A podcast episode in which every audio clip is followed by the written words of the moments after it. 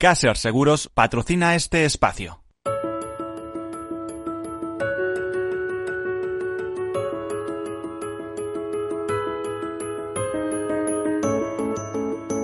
Tercer sector, un espacio para la economía social. Un programa dirigido por Miguel Benito.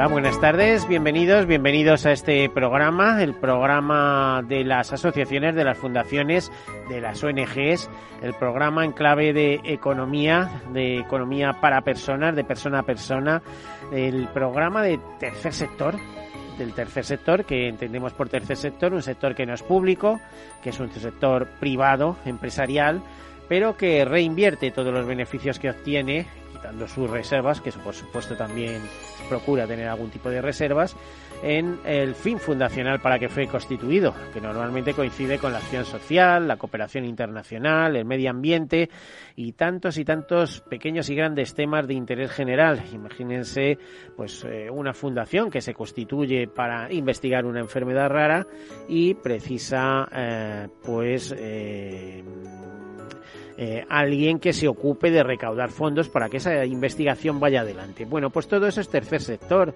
un sector, por cierto, rutilante. Cuando llegan las crisis es un sector que despunta, pero bastante bien. Tanto es así que según la CEFE, la Confederación Española de Empresas de Economía Social, se calcula que hay más de 40.000 empresas asociadas a este a este a la CEPES, a la propia CEPES, pero bueno, también dentro del tercer sector y eh, más de 2 millones de trabajadores. Es un gran sector de, empleo, el 10, 10 y pico del, del Producto Interior Bruto del país. Y, y si les parece eh, que son datos demasiado elevados, tengan en cuenta que solo las mutualidades gestionan más de 40.000 millones de euros por cuenta de sus asociados.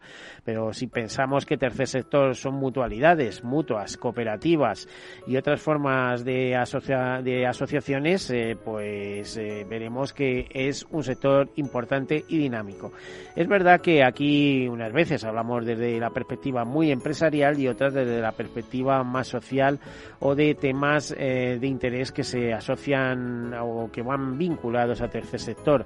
Por ejemplo, una primera noticia es que ayer, y también esa doble carga de eh, empresarial y, social eh, con medioambiental, es que ayer, por ejemplo, comenzó el programa de CONAMA, o, CONAMA, para entendernos, su, su gran congreso, el Congreso Nacional de Medio Ambiente centrado en la recuperación verde. Bueno, pues con esta noticia comenzamos nuestras notas de actualidad. Bueno, pues como les decíamos, ¿eh? eh CONAMA, eh, CONAMA, además del Congreso Nacional de Medio Ambiente, organiza desde 2005 el encuentro Iberoamericano de Desarrollo Sostenible, un espacio dedicado a la sostenibilidad coorganizado por entidades a ambos lados del Atlántico y también se ocupa de una tercera línea de congresos dedicados específicamente al ámbito más cercano, eh, concretamente el encuentro de pueblos y ciudades por la sostenibilidad, también conocido como CONAMA local. Pero ¿qué es la Fundación Conámica, CONAMA? Y solo el hecho de ser fundación ya es algo que nos interesa. Pues una fundación dedicada a promover redes de colaboración sobre el medio ambiente entre los gobiernos, el sector privado y la sociedad civil, creando espacios de encuentro y diálogo y contribuyendo a la creación de conocimiento compartido en relación a la transición ecológica. Les decía que el ayer, día 30, este, este pasado lunes, 31 de mayo, pues se eh, iniciaba ese congreso que se alargará hoy y mañana.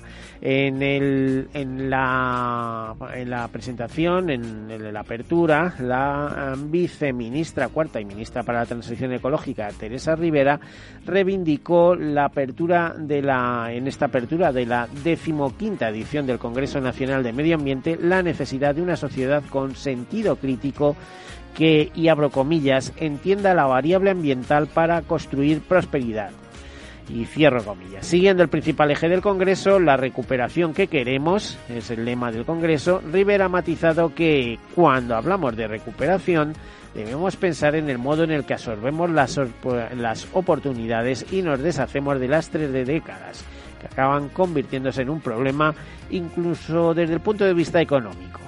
Las prioridades para esta recuperación, según la ministra para la Transición Ecológica, deben apoyarse en reorientar nuestra perspectiva respecto al uso de los recursos, conseguir una industria descarbonizada e innovadora que tenga en cuenta la economía circular, servicios que generen menos impacto y afrontar un debate pendiente en torno a la fiscalidad, como hacer un sistema fiscal mucho más equitativo.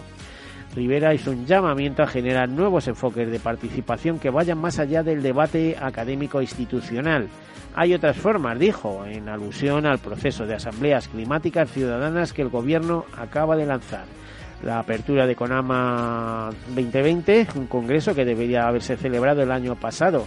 Y recuerdo a nuestros oyentes que el año pasado tuvimos a la directora de CONAMA eh, hablando de estos congresos, aunque no pudo ser congreso, pero recuerdo que fue una conexión telefónica, eh, ha estado seguida por un diálogo entre el secretario de Estado de Medio Ambiente, Hugo Morán, la directora de la organización conservacionista primera en nuestro país, Sociedad Española de Ornitología BirdLife, Asun Ruiz, y el director general de Generación, Rafael González, y el director del Grupo de Ecología y Cambio Global, Fernando Valladares. Bueno, pues hasta aquí la información sobre CONAMA.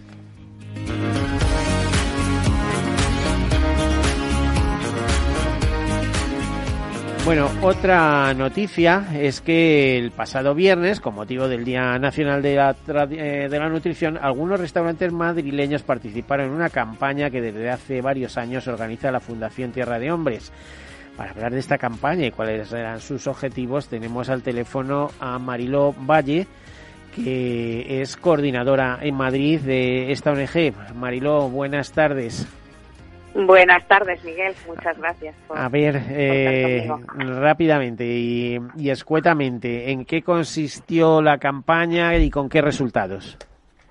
Bueno, desde hace muchos años la Fundación Tierra de Hombres, con motivo del Día de la Nutrición, eh, organiza entre el sector hostelero de varias provincias de España pues una recaudación de fondos eh, para eh, conseguir dinero para las eh, campañas de, de, contra el hambre y la malnutrición infantil. Al final lo que nosotros tenemos en, en Tierra de Hombres es justamente la infancia desfavorecida con quien trabajamos y la verdad que son los bueno, pues los que sufren eh, en mayor medida pues la malnutrición.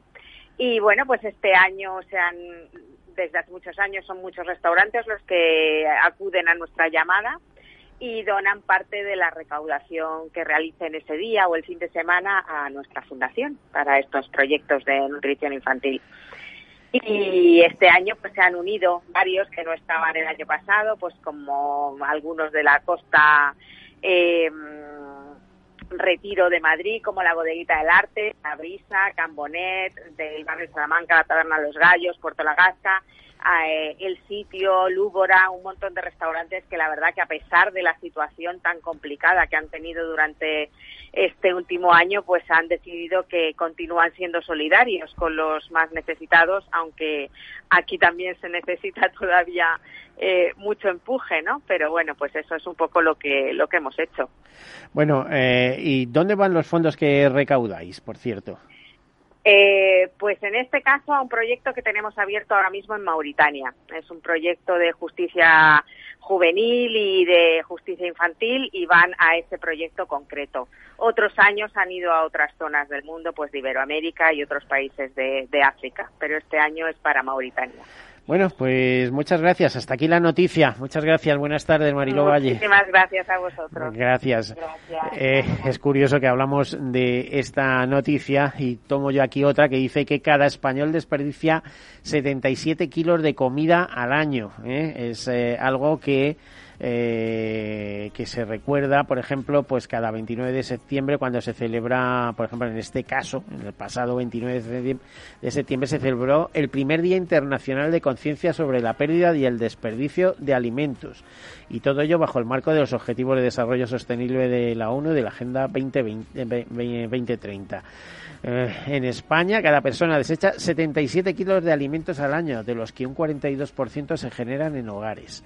Pues eh, la, la, fuente, Portocolon, es eh, agencia de valores, casi nada. continuamos, nos vamos a centrar en el Día Mundial del Medio Ambiente que se celebra el próximo sábado. Ya hemos visto que ayer empezó esta este congreso de CONAMA, el Congreso Nacional de Medio Ambiente, pero es que el sábado es el Día Mundial del Medio Ambiente y es, em, bueno, un poco especial. Es una jornada que todas las organizaciones ambientalistas eh, señalan. Por cierto, que eh, también al hilo Decirles que Fundación AXA invita a quienes quieran participar a la presentación de la exposición Las Reservas de la Biosfera, 50 ¿eh? Aniversario del programa MAP de UNESCO. Fundación AXA presenta en el puente de Vizcaya, ¿eh? ojo que es en las Arenas Bilbao, la exposición Las Reservas de la Biosfera, realizada por Lumben Editores. El acto de inauguración tendrá lugar el próximo jueves a la una en el muelle de Churruca del puente de Vizcaya, Las Arenas Bilbao. El acto estará presidido por el presidente de la Autoridad Portuaria de Bilbao, Ricardo Barcala, la alcaldesa de Guecho, Amaya Aguirre y el alcalde de Portugalete, el ilustrísimo señor don Miquel Torres. Eh, intervendrán junto a ella don Andoni Eturbe, viceconsejero de Cultura del Gobierno Vasco, doña Begoña de Ibarra Zuazo, directora de Cultura de Diputación, y doña María Jesús Rodríguez de Sancho, directora del Organismo Autónomo de Parques Nacionales, así como don Álvaro Alzaga, director del territorio norte de AXA España, y don Joaquín Araujo, comisario de la exposición. Bueno, pues sobre el Día Mundial del Medio Ambiente, eh, por ejemplo, quiero destacar una iniciativa de una, una fundación eh, es eh, la, una fundación que lanza las Olimpiadas de la Solidaridad, un taller de solidaridad que propone a los centros educativos y, y deportivos participar en juegos por el cuidado y la protección de la tierra en ese Día Mundial del Medio Ambiente, Fundación Taller de Solidaridad, que es como se llama, invita a los centros educativos eh, a, trabajar con la infancia y la juventud para cambiar pequeños hábitos que contribuyan a construir un mundo más justo y sostenible sobre las sobre a través de las Olimpiadas de Solidaridad a lo largo del primer semestre del año y vinculado a las principales días internacionales. Eh, la Fundación Taller de Solidaridad ha propuesto diversas actividades educativas gratuitas, eh, por ejemplo, pues trabajar en valores como igualdad de género, comercio justo, consumo responsable o cuidado del medio ambiente. Bueno, pues hasta ahí la noticia. Y eh, pues seguimos, eh, seguimos con los temas que hoy, hoy la verdad es que me gustaría extenderme sobre medio ambiente. De hecho es nuestro tema y para ello tenemos a un gran ambientalista, con un, a un gran naturalista, al que saludamos ahora mismo, a Luis Miguel eh, Domínguez. Luis Miguel, eh, buenas tardes, ¿qué tal? Hola, buenas tardes Miguel, ¿qué tal? Pues es que me encanta volverte a oír. ¿Cómo andas en tu proceso de recuperación? Que ya te veo que vas muy avanzado, muy bien. ¿eh? Sí, bueno, mira, voy, voy directamente metido en, en esa burbuja que es la que te permite tirar adelante, una burbuja de esperanza y de solidaridad, como has dicho también hace un momento, que es justo la que tira de ti cuando has estado a punto de, morir y tienes que volver a conectarte con la vida, ¿no? Entonces estoy muy contento, muy feliz y luchando después de este ictus que vino a matarme, un ictus realmente devastador. Pero, mira, fíjate que me ha dejado obviamente secuelas, secuelas motoras de carácter motor, pero no así cognitivas, por ejemplo, que me hubieran realmente destrozado la, vida. Pero ¿qué vas a tener? Si, eres un tipo estupendo, pero estupendo. Fíjate, el domingo, que creo que además te pasé una foto mía de una jornada ornitológica ahí en la Sierra Oeste, Pues la persona que guiaba esto, que es eh, una persona, eh, mm, a ver, eh, formidable, paleontólogo, es un experto en naturaleza, ahora te diré, le comenté que íbamos a tener un programa contigo, ¿no? Y dije, oye, si te quieres venir a la radio, pues aquí que lo tenemos con nosotros, Luis Miguel. ¿eh? es eh, una, una maravilla contar eh, con Gabriel Chicote. Me, a ver, es que tiene un currículum tan extenso que no sé por dónde empezar. Por ejemplo, Gabriel Chicote. Lo importante, Bienvenido, buenas lo tardes. siempre en todo es comprobar que somos un animal social y que nos alimentamos del grupo, de, de, de, la tribu a la que pertenecemos, claro. Eso tienes que explotarlo porque el, el, el, tema social ¿eh? nos ayuda a envejecer con salud, ojo, ¿eh? que decimos, oye, nos separamos, no, no, pero los amigos, las amistades, el hablar, el, el poder tomar un vino, el poderte relacionar o salir al campo con una afición común, eso es vida, Por ¿eh? supuesto, por supuesto, saber, en definitiva, cuál es tu lugar en el mundo, saber también si significas algo para la gente que te rodea, eh, saber que lo que has hecho en tu vida de alguna manera no va a perderse, sino que va a ser continuado por otros. Eso es algo que a la gente mayor se lo estamos poco a poco quitando en nuestra sociedad y en nuestra manera de vivir y lo hemos visto ahora mismo en la propia pandemia, ¿no? Hemos visto cómo nuestra gente mayor eh, quedaba relegada a un papel, bueno, de aguantar el chaparrón y a ver qué pasa, ¿no? Eso no, no puede ser, no puede ser. Miguel, te iba, te iba, a decir que tú además eres un perfil ideal. Eres una persona que por un lado eres naturalista, vital, medioambientalista, defensor de la naturaleza, etcétera. Y encima te pasa esto ¿eh? que, eh, que, encaja perfectamente con la acción social y con ese instinto de superación que estás demostrando de salir adelante, etcétera. Fíjate que por algún sitio he leído que te ocurrió ese ictus eh, puñetero nueve días después de casarte. O sea, que es que eh, ya fue mala suerte, ¿eh? ¿eh? Sí. sí, La vida es así, ¿no? Yo recién casado, tan feliz, de verdad muy, muy alegre, muy feliz, y viene un ictus a los nueve días, por cierto, diez días después de Alfredo Pérez Rubalcaba, que murió, pobrecito, por un ictus que no le dio cuartel, no le dio oportunidad y, le mató diez días antes que a mí. O sea que sí, la verdad es que eh, el ictus, por cierto, Miguel, vamos a aprovechar tu programa para decirlo, es una verdadera pandemia también, porque por desgracia en nuestra forma de vivir hoy en día hay que contar con el ictus como una enfermedad que afecta muchísimo a las personas de todas las edades y ojos de los dos sexos. Y digo esto con claridad.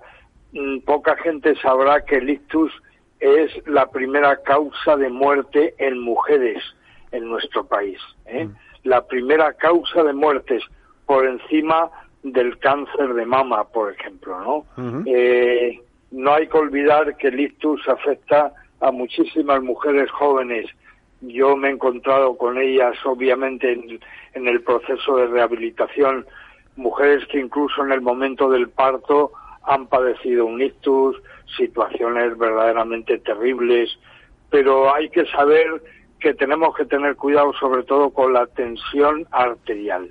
La tensión hay que controlarla, hay que saber qué es lo que tenemos en cuanto a tensión, ¿no?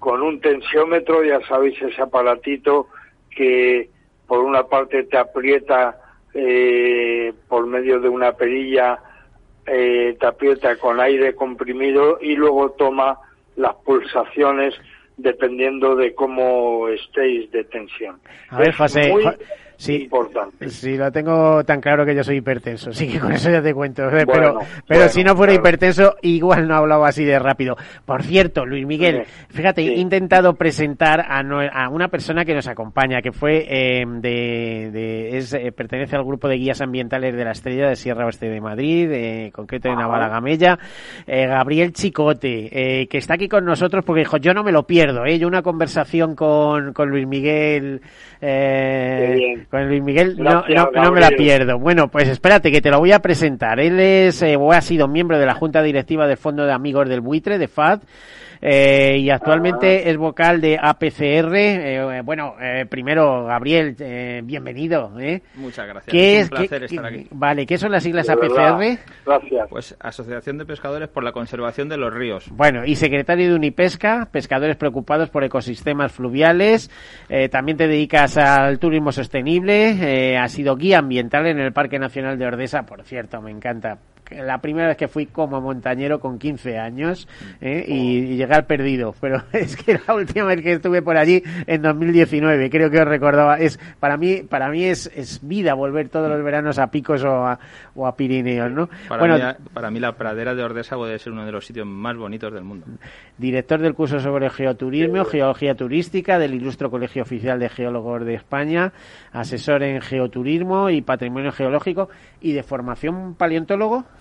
Bueno, eh, especialidad paleontología, yo hice geología, ciencias geológicas. Bueno, pues ahora, venga, métete con Culver Miguel. No, no me puedo meter, lo único que puedo es, es, estaba, venía para acá y venía con miedo, un poco anonadado, ¿no? Porque diciendo, pues madre mía, con los dos... Fíjate que, tío más estupendo, Luis Miguel, ¿qué, qué, haces? Con los monstruos que tengo aquí, que tengo aquí enfrente. Muchísimas gracias, Luis Miguel. Hablabas antes de la preocupación de dejar el legado tú tienes un legado brutal, o sea, de eso no te tienes que preocupar para mira, nada. Mira la Wikipedia, es que te quedas alucinado. y lo que te queda por hacer, ¿no, Luis Miguel? Por supuesto.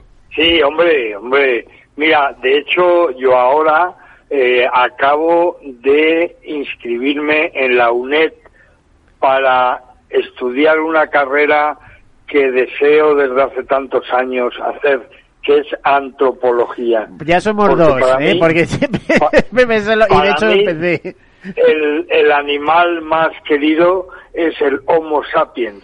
Entonces quiero estudiar antropología por puro romanticismo en honor a don Julio Caro Baloja, al que conocí y del que disfruté en aquellos años de mi juventud. Bueno, tuve la eh, gran la gran suerte de tener de profesora a Juan Luis Arzuaga y en temas de antropología. O sea, es bueno, si, yo te cuento, porque por ejemplo yo todos los veranos eh, ahí iba a muchos sitios, pero entre ellos también a La Rioja, ¿no? Y a la zona de Burgos al lado, Caray y todo esto está allí al lado si vieras la cantidad de veces que he estado allí en las excavaciones donde no pedían nada hasta que empezaron a vallar aquello y demás y tal. Claro, claro. Pero algo impresionante.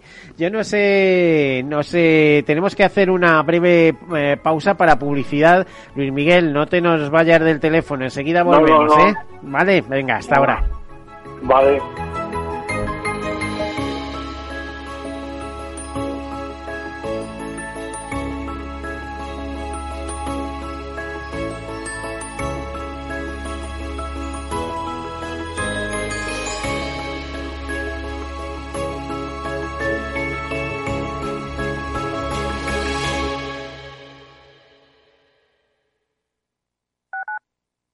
Escuchas Capital Radio, Madrid 105.7, la radio de los líderes.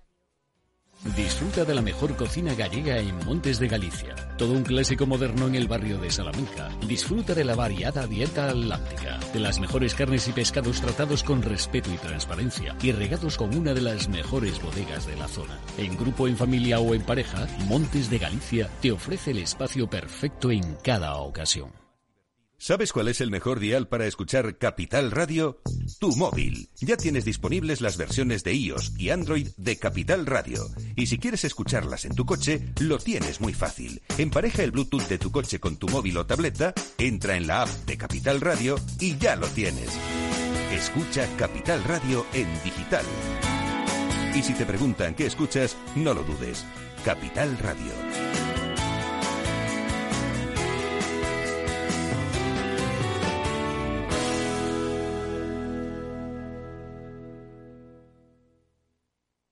Esto te estás perdiendo si no escuchas a Luis Vicente Muñoz en Capital, La Bolsa y la Vida. José Luis Bonet, presidente de la Cámara de Comercio de España. En una crisis que se ha llegado a decir que es una guerra, lo que tienes que tener es animado a tu ejército y el ejército son las empresas. No te confundas. Capital, La Bolsa y la Vida con Luis Vicente Muñoz, el original.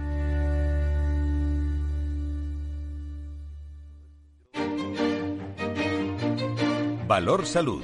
Tiempo de salud. Su actualidad, sus personas, sus empresas. Todos los viernes a las 10 de la mañana en Capital Radio, con Francisco García Cabello. Capital Radio. Siente la economía.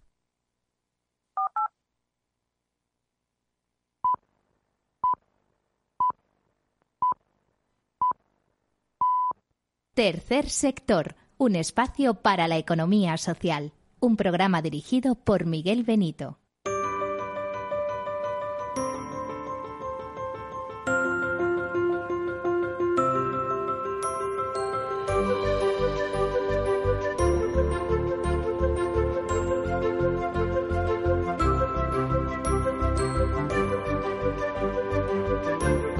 Bueno, pues aquí continuamos. Estamos en una interesante eh, conversación y queríamos profundizar en ella con Luis Miguel Domínguez, un reconocido naturalista, además eh, saliendo de un problema que, intenta visualizar, desde luego sería el mejor mensajero. Eh, a ver que vayan tomando nota desde la Sociedad Española eh, de Cardiología y la Fundación del Corazón, porque aquí tenemos un mensajero de primer orden respecto a, a, a, ictus, etcétera, aunque también hay otras fundaciones más específicas de ese tema. Y también nos acompaña Gabriel Chicote, pues un naturalista, paleontólogo eh, y especialista, digamos, en en vivir del medio ambiente en el sentido de difundir las bondades del medio ambiente, ¿no, eh, Gabriel? Pues sí, sí, porque desde que, bueno, desde pequeñito ya, yo quería ser, bueno, realmente yo quería ser zoólogo, que era, era mi, mi... Bueno, eh, Marina Cordero, a la que lanzamos un recuerdo también, guía del ayuntamiento en su momento de Navalagamella y mi bióloga, está especializada en, en, zoología, si mal no recuerdo, ¿no? Sí, sí, es pues estamos colaborando actualmente y además es, es una excelente persona, además de una grandísima zoóloga. Y, y, eso, al final yo quería ser zoólogo, me quedé en paleontólogo, cosa de la que no me arrepiento para nada. no, no, no, no, Lo que no sé si de eso se puede vivir en este país. Bueno, bueno, bueno, a veces sí, a veces un poquito menos. Pero lo que pasa es que al final me, me cogió el gusanillo de, de la difusión o de la divulgación porque descubrimos que, sí, sí, solo, se cuida, solo se cuida lo que se conoce.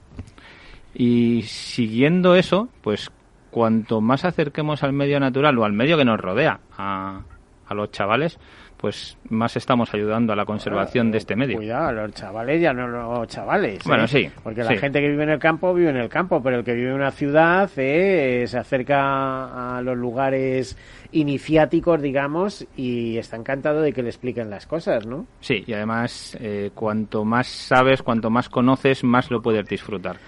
Y Luis Miguel, a ver, que me parece que, que, estamos diciendo algo que para ti siempre ha sido muy importante, que ha sido como una especie de faro que te ha alumbrado, es la difusión, eh, la difusión de la educación medioambiental, la importancia del entorno que nos rodea, el pensar eh, que no estamos solos en este mundo, que además de de la especie humana, no vamos a decir raza, que en muchos sitios se dice raza, vamos a decir la especie humana, hay, hay otros seres a nuestro alrededor que debemos de tener en cuenta, ¿no? Sí, la verdad es que esto es de primero de, de no de zoología, de primero de ciudadanía, saber que no estamos solos y saber que todas nuestras acciones tienen una consecuencia para miles de seres que están haciendo su vida con tranquilidad y casi siempre eh, mejorando la nuestra. ¿no? Y estoy hablando concretamente de la biodiversidad. Eh, hemos sabido, gracias a, a la divulgación de, de magníficos zoólogos, que concretamente una pandemia como esta de la COVID que estamos padeciendo tiene mucho que ver con la destrucción de nuestros ecosistemas y con el hecho de que estamos quedándonos solos sin biodiversidad cerca, que la biodiversidad hace un efecto colchón, un efecto filtro a la hora de la acción de un virus, por ejemplo, ¿no? De manera que entonces va a resultar ahora que la máxima eh, ecologista de la defensa de la biodiversidad resulta que va a tener que ver también con la salud de nuestra sociedad y va a tener que ver con el futuro saludable, claro. Hombre, por supuesto, por supuesto. A ver, eh, fíjate, te, iba a decir, ¿cuántos baños de bosque te has dado últimamente? Porque yo conozco varias aseguradoras de salud que están muy implicadas en eso. Eh, fíjate, Gabriel nos dice, Gabriel, ¿cuántos baños de, de, bosque te has dado? Hace tres, hace tres horas me estaba dando uno. Un baño de bosque, ¿verdad? en el Perales, en el río Perales. ¿Y, tú, Luis Miguel, cuándo es la última vez que has salido al campo? A ver. Pues mira, eh, voy siempre que puedo, a pesar de, este problema que he tenido, yo voy con mi bastón y mira, por ejemplo, el fin de semana pasado estuve eh, disfrutando de, una zona de lagunas muy bonita que siempre me ha interesado en el sureste madrileño. ¿eh? Justo estuve en el Soto de las Juntas, donde se unen el río Manzanares y el río Jarama. Bueno, pues si, si hay agua, seguro que hay aves acuáticas. Y, y unos preciosos cantiles de yesos que tienes ahí, ¿eh? Claro, claro, esos cortados. Y lo más importante, insisto, la biodiversidad. O sea, no se trata de multitud de animalitos y de plantas, no. Se trata de variedad.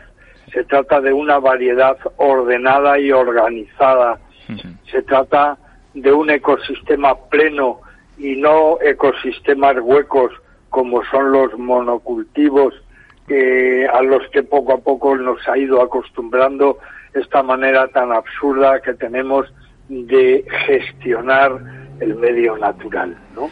Entonces lo que sí creo es que estamos en un momento donde más que nunca es necesario entender que al medio natural no hay que gestionarlo, no, eh, al medio natural hay que entenderlo, hay que quererlo, hay que cuidarlo.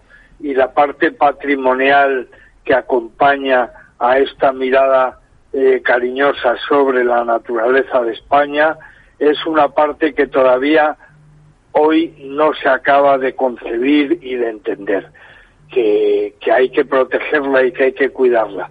Pero todavía nos encontramos con enemigos de esa de esa ecuación.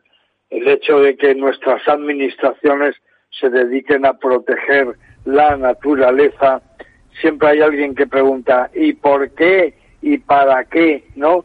Siempre hay alguien que hoy te dice, Miguel, oye, ¿y Beethoven para qué sirve? ¿No? Joder, qué, qué, qué tema, qué momento estamos viviendo tan desagradable, ¿no? ¿Cómo que para qué sirve Beethoven? Sí, porque es que si usted no me dice para qué sirve, pues eh, yo creo que puede ser prescindible. Pues, por ejemplo, para que tener un himno de Europa precioso. Lo que tiene que hacer es escucharlo, comprenderlo y, como tú dices, entenderlo, ayudarlo y, acompañarlo, que es lo que tenemos que hacer con un ecosistema en equilibrio. A ver, Luis Miguel, te tengo que felicitar porque como presidente de Lobo Marley, esa plataforma, esa asociación para defensa del lobo bueno, lo habéis conseguido. La prohibición de la caza del lobo en todo el territorio nacional, es decir, en toda España. Pero me temo que os van a criticar a base de bien, ¿eh? que en algunos sitios se multiplican y va a haber problemas ahí, ¿no? Claro, y, y precisamente estaba hablando de eso, de soslayo. Estaba justamente, por ejemplo, eh, quiero manifestar lo perplejo que yo me siento cuando, por ejemplo, el día 9 de junio mm, se ha convocado una gran manifestación del mundo rural en contra del ministerio que ha decidido no solo que el lobo no se cace, sino que el lobo sea una especie protegida. Eso es como ir contra la madre, eso es ir contra el patrimonio. El hecho patrimonial de defender y de proteger por ley una especie única en toda Europa, como es el lobo ibérico, es algo que debería ser entendido primeramente por la gente del campo, por la gente que hace bandera del mundo rural, que dice pertenecer al mundo rural. Pero si es que el lobo no es ni tan siquiera una especie de fauna silvestre, es que el lobo es una parte absolutamente imprescindible del patrimonio rural también, claro, y del patrimonio cultural. Bueno, la verdad es que la manifestación debía ir dirigida no a, su defensa, sino debía ir dirigida a las autoridades para que pongan, por ejemplo, seguros ¿eh? que protejan a ese ganado, que por supuesto el ganado se protege con unos buenos mastines, que para eso tenemos una raza formidable, pero que en caso de que haya perjuicios, que no sean perjuicios económicos, que redunden y demás. Por cierto, hablando de lobos, creo que en la Sierra Guadarrama hay cinco eh, manadas de lobos ya censadas, y eso, pero hay algunos movimientos de dispersión. Por ejemplo, Gabriel este fin de semana nos comentaba que en la Sierra Oeste habían localizado huellas y excrementos de lobo. ¿Es así? Pues sí, sí. Bueno, el lobo, el lobo tiene una obligación biológica que es intercambiar los genes, intercambiar el contenido genético que todos y cada uno de sus ejemplares eh, lleva encima. Y eso lo hacen como, pues, colonizando nuevos territorios o más bien recolonizando y reconquistando territorios de los que desaparecieron no hace tanto, ¿no? Pues Esa es una obligación que tienen los lobos y que tiene cualquier especie. Vamos a Cuando alcanzan la madurez sexual, los lobos lo que hacen es eh, andar sin parar, andar sin parar con la idea de intercambiar contenido genético. Y eso lo que tiene que hacer una sociedad adulta, moderna y madura es facilitar eso a través de unas leyes, a través de un paraguas legislativo que proteja al lobo. Claro, como dice Putin con respecto al lobo en Rusia, donde por cierto eh, muere mucho ganado eh, que tiene que ver con el lobo y hay problemas también. Y dice el gobierno ruso, el lobo es incuestionable, como el frío, como las bajas temperaturas. No se cuestiona al lobo en este país. Bien, bueno, pues ese es un hecho que un gobierno eh, moderno y apropiado del siglo XXI y europeo, como es el gobierno español, ha decidido llevar a cabo la protección del lobo, que no es un hecho ganadero, que no hablamos de ganadería, que hablamos de una cuestión patrimonial. Se protege al lobo como se protege el románico o se protege el gótico. Claro, se protege per se, se protege por todo lo que aporta a una sociedad durante miles de años de evolución. Se protege por el hecho de ser una especie de interés comunitario.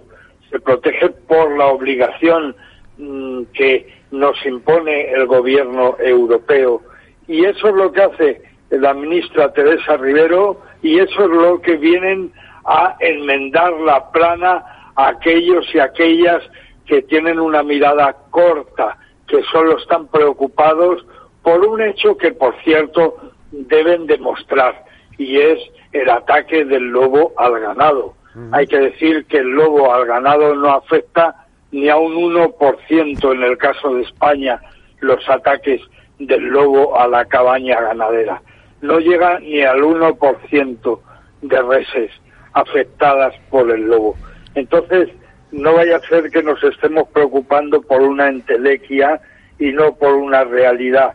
Y sobre todo, y lo más importante, que la auténtica realidad que perseguimos con los cinco sentidos, que es la protección de una especie única no quede secuestrada por una vieja leyenda negra, por un cuentecillo y no por un hecho científico. A ver, Miguel, vamos a darle la vamos a darle voz a Gabriel que nos acompaña aquí. A ver. Hombre, yo creo que por supuesto. Lo primero habría que es que poder demostrar que son ataques de lobos y que no son ataques de perros asilvestrados, como ocurre muchas veces. Porque eso sí que es un problema. Eso es un problema muy grande, incluso es un, un, problema para el hombre, o sea, de. No, no, y problema doméstico, que sales a la calle, ves perros de, eh, de especie, o sea, de razas peligrosas que no se atienen a la normativa establecida de eh, a ver, claro, de, todos los sentidos. la correa, todas esas cosas. Ni bozal, ni correa, ni no sé qué. Y los que andamos por el medio natural. Si no hace nada, no hace nada hasta que se lleva el brazo de tu niño, ¿no? Una cosa Hombre, de esas. Y los Gabriel sabe que para la gente que estáis en el medio natural, la presencia en un camino a lo lejos de un mastín abandonado es pues impone más que un lobo yo creo es mucho más peligroso que un lobo muy peligroso mucho más que un lobo por Dios el lobo en cuanto te vente se va a dar media vuelta y se va a ir. El al mastín, no. Al mastín lo verás, al lobo no lo verás, efectivamente. Claro, está y luego, claro, ¿no? Y luego hay que tener en cuenta, Luis Miguel, yo, a ver si estás de acuerdo conmigo, hay que tener en cuenta al lobo, ¿vale? Como posible motor económico para ese turismo de observación de la naturaleza, que ya hay zonas de España como Palencia, como Zamora, donde está funcionando. Por favor. Pero claro, pero claro, y la Sierra Guadarrama, hace poco salió un grupo que también se dedican a, eso como motor de turismo mm, y con el y con el oso también en la Cantábrica también está funcionando. Entonces todo eso hay que verlo. Lo que pasa es que hay que hay que sabérselo transmitir a la gente del campo, hay que sabérselo transmitir a la gente del medio rural. Lo que no puede ser es imponer, ¿no? Entonces yo creo que si conseguimos ese acuerdo, ese poder llegar a ellos, porque cuando tú hablas con la gente del campo y le dices, oye, puedes tener otra otro medio para ganarte la vida o que te ayude un poco, que desestio, desestio oh, no me sale. Miguel, me vas a tener que imponer, imponer no, pero yo recuerdo un tiempo en que el Icona era quien cortaba el bacalao en el campo español y si te pillaban con un Milano Real al que hubieras pegado un tiro, estabas apañado. Entonces, no se trata de imponer nada a la gente del campo. Bueno, ahora lo hace el Seprona, ¿eh? Ya sabes que el Seprona es muy severo con esas cosas. Ya, ya sí de hacer acompañar la ley a nuestra fauna más preciosa. Por supuesto. Se trata de eso. Se trata de que la gente tiene que entender que no se puede pisotear los, por cierto, los derechos de muchos ciudadanos a tener una fauna en orden y protegida. Este es un derecho constitucional. La Constitución española dice que tenemos derecho los españoles a disfrutar de nuestro patrimonio natural y perfectamente protegido por ley. Ese es un derecho de la ciudadanía que nadie puede arrogarse la virtud de llevarse por delante. Y que el lobo ibérico es, es un claro ejemplo de patrimonio natural que tenemos en este país, ¿no? Y hay que, hay que protegerlo. El otro, antes me comentaba, cuando me preguntaba Miguel, hace como tres semanas encontramos unos rastros cerca de Navalagamella, tanto de excrementos como de huellas, que tras analizarlos hemos visto que probablemente lo más seguro es que pertenezcan al lobo, y solamente de verlos, y solo la posibilidad, antes de ratificarlo, tanto Marina como yo, teníamos los pelos de punta, o sea, estábamos totalmente emocionados. Claro, claro, como eso, hay que, eso hay que transmitirlo. Saber lo que le cuesta a ese animal llegar ahí para firmar ese, esa página de tu cuaderno de campo, saber lo que a un lobo le cuesta crecer, saber la mortalidad tan terrible que tienen los cachorros de lobo ibérico, que llegue un lobo ibérico a alcanzar una edad suficiente como para reconquistar una loma, un cerro, una montaña, eso es ser consciente realmente de la naturaleza de España, saber lo que le cuesta a nuestra fauna vivir y sobrevivir. Eso es muy emocionante. Luis Miguel, a ver, nos quedan pocos minutos, así que voy a rogar respuestas breves. ¿Qué te ha parecido la puesta en marcha del decimoséptimo Parque Nacional, el de la Sierra de las Nieves, en Andalucía? Eh, y sobre todo la propuesta de la Sociedad Española de Ornitología para que eh, los monegros, eh, la zona de los monegros, eh, que todos lo vemos como algo estepario y demás, pero que luego alberga especies vinculadas a la biodiversidad que tenemos que tener en, en este planeta. una esa propuesta que hay para parque natural, parque nacional. ¿qué, ¿qué, te mm. parece el, el seguir, em, a ver, esta política de implementar parques nacionales? Claro, claro, estamos hablando de lo mismo. Estamos hablando de poner en valor España por la puerta por la que todavía no lo hemos hecho. España está buscando, entre otras cosas, su modelo, su modelo económico, su modelo de desarrollo, y no hay modelo más idóneo que aquel que está vinculado al patrimonio natural. España en biodiversidad es un ejemplo a nivel europeo. Los parques nacionales que son los espacios naturales protegidos de mayor rango, son eso, son patrimonio de todos los españoles puestos en valor y a salvo. Y eso realmente es siempre un hecho muy emocionante y muy de agradecer. Y yo no puedo entender cómo alguien puede estar en contra de que eso sea así. En el caso de Monegros estamos hablando de un bioma de una unidad paisajística única, única en toda Europa, una zona semiárida con una fauna y una flora muy especial que evidentemente hay que proteger por medio de, de una estipulación como esta, de ser parque nacional o parque natural en el menor de los casos. Que por cierto conviene recordar a los oyentes la diferencia que hay entre un parque nacional y un parque natural. El parque natural es un parque que admite la acción humana y el parque nacional no. Todavía hay gente que se empeña en querer cazar en los parques nacionales y evidentemente eh, la legislación dice que no, que no puede ser. Por otra parte, el parque nacional depende del Estado, forma parte del rosario de joyas que España pone a disposición de su sociedad y de aquellas personas que vienen a visitarnos, es, eh, digamos, la pinacoteca nacional. Mm. Eso es un parque nacional, formar parte de la pinacoteca nacional, del Museo del Prado de los Espacios Naturales Protegidos. Y el parque natural depende más de la comunidad autónoma. ¿eh? Tiene otro rango de protección menor, evidentemente. Yo, por eh, tanto, estoy muy feliz de que, de, que esto ocurra. ¿Tú cómo lo ves, Gaby? Hombre, eh, yo no entiendo la, la concienciación ambiental y el conocimiento de la naturaleza que tenemos en este país sin, sin esos esos buques insignias que son los parques nacionales. Y claro y se necesitan, son totalmente necesarios y hay, hay que aprovecharlos. Y todos estos parques nacionales que tenemos, al final, y toda esta biodiversidad es debida, y perdonadme que rompa una lanza por la geología, por la gran geodiversidad que tenemos en este país. Eso es. Ahí, Y ahora mismo tenemos otros buques insignias que, son, que son los geoparques. Dejarme que os apunte una cosa. Recordar que España eh, fue eh, el país que después de Estados Unidos constituyó el primer eh, parque nacional, es decir, el del parque nacional, o sea, en Estados Unidos fue Yellowstone, primer parque nacional mundial, natural, etcétera. Segundo, eh, parque nacional de la montaña de Covadonga en el año 1918, eh, que por cierto hemos celebrado hace poco esa efeméride el centenario, etcétera, en España. Es decir, que hay tradición al respecto. Luego le llegó Ordesa, llegó otras cosas, ¿no? Por supuesto.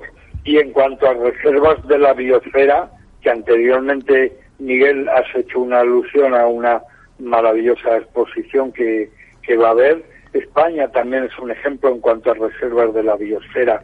Sinceramente, ya que estamos en una cadena donde la economía tiene una gran importancia.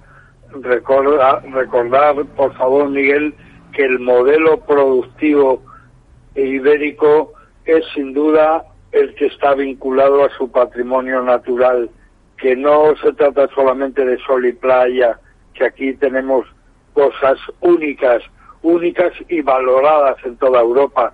Digamos que el 80% de la biodiversidad europea está representado en España, pero bueno, pero qué cosa tan impresionante y qué poco valor le damos a eso. Desde luego, como, los buitres ibéricos, que tenemos aquí el 90% de los buitres leonados de Europa y vamos a ver, un buitre, pero por Dios, si tenemos un tesoro volante. Y encima, encima somos una, pues eso, un...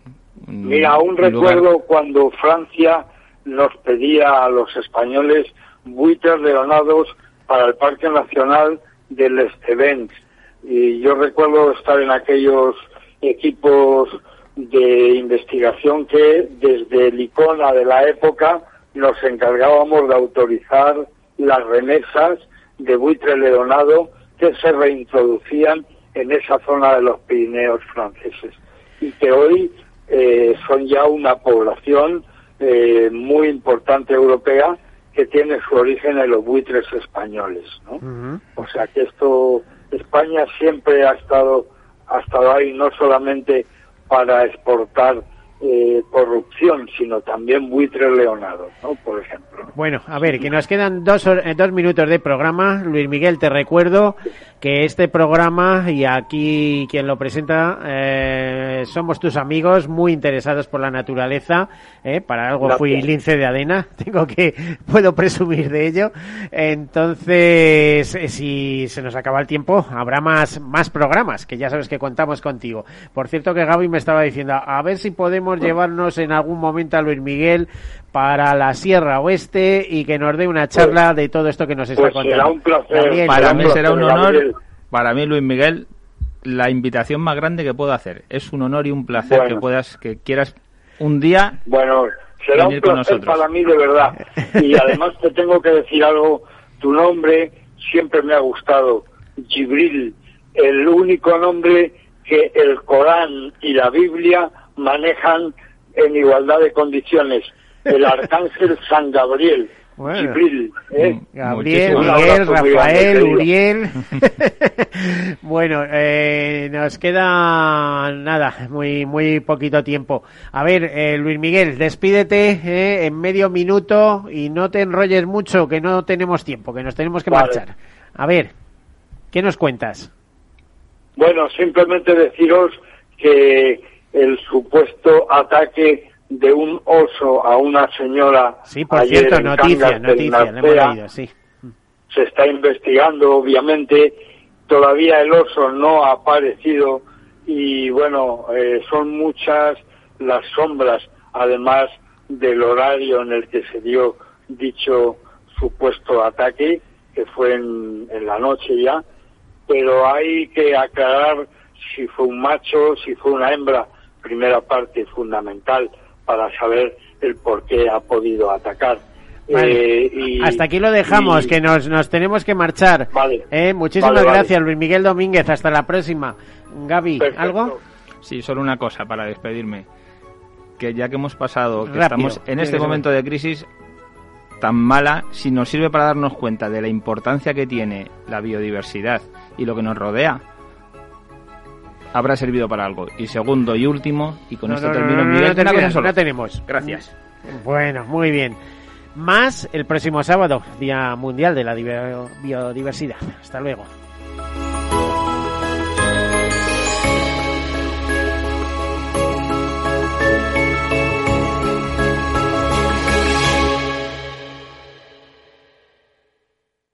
Caser Seguros ha patrocinado este espacio.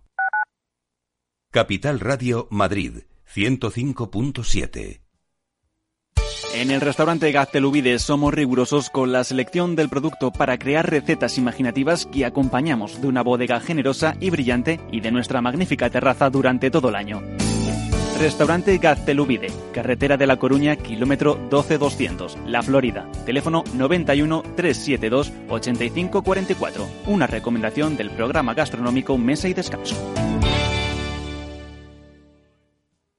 Gráficas Naciones. Más de 50 años de experiencia en el sector de las artes gráficas. Apostamos por la última tecnología tanto en impresión offset como en digital y gran formato. Realizamos todo tipo de impresión. Tarjetas de visita, folletos, libros, vinilos, decoración y montaje de stands. Más información en el 91 629 2145 o en gráficasnaciones.es. ¿Harto de tertulias políticas y de quienes lo saben todo? Sube un peldaño intelectual en tu vida y sintoniza la gran tertulia de la economía. Un debate pragmático y sin afinidades que revela las grandes transformaciones de nuestros días, con figuras de gran talla económica como Pedro Schwartz, Ramón Tamames, Francisco Navarro, César Arranz, Hermenegildo Altozano, Isabel Aguilera, Manuel Moreu, Juan José Rubio y Fernando Zunzunegui, entre otros. La gran tertulia de la economía, cada mañana a las 8 y 20 en Capital, La Bolsa y la Vida, con Luis Vicente Muñoz.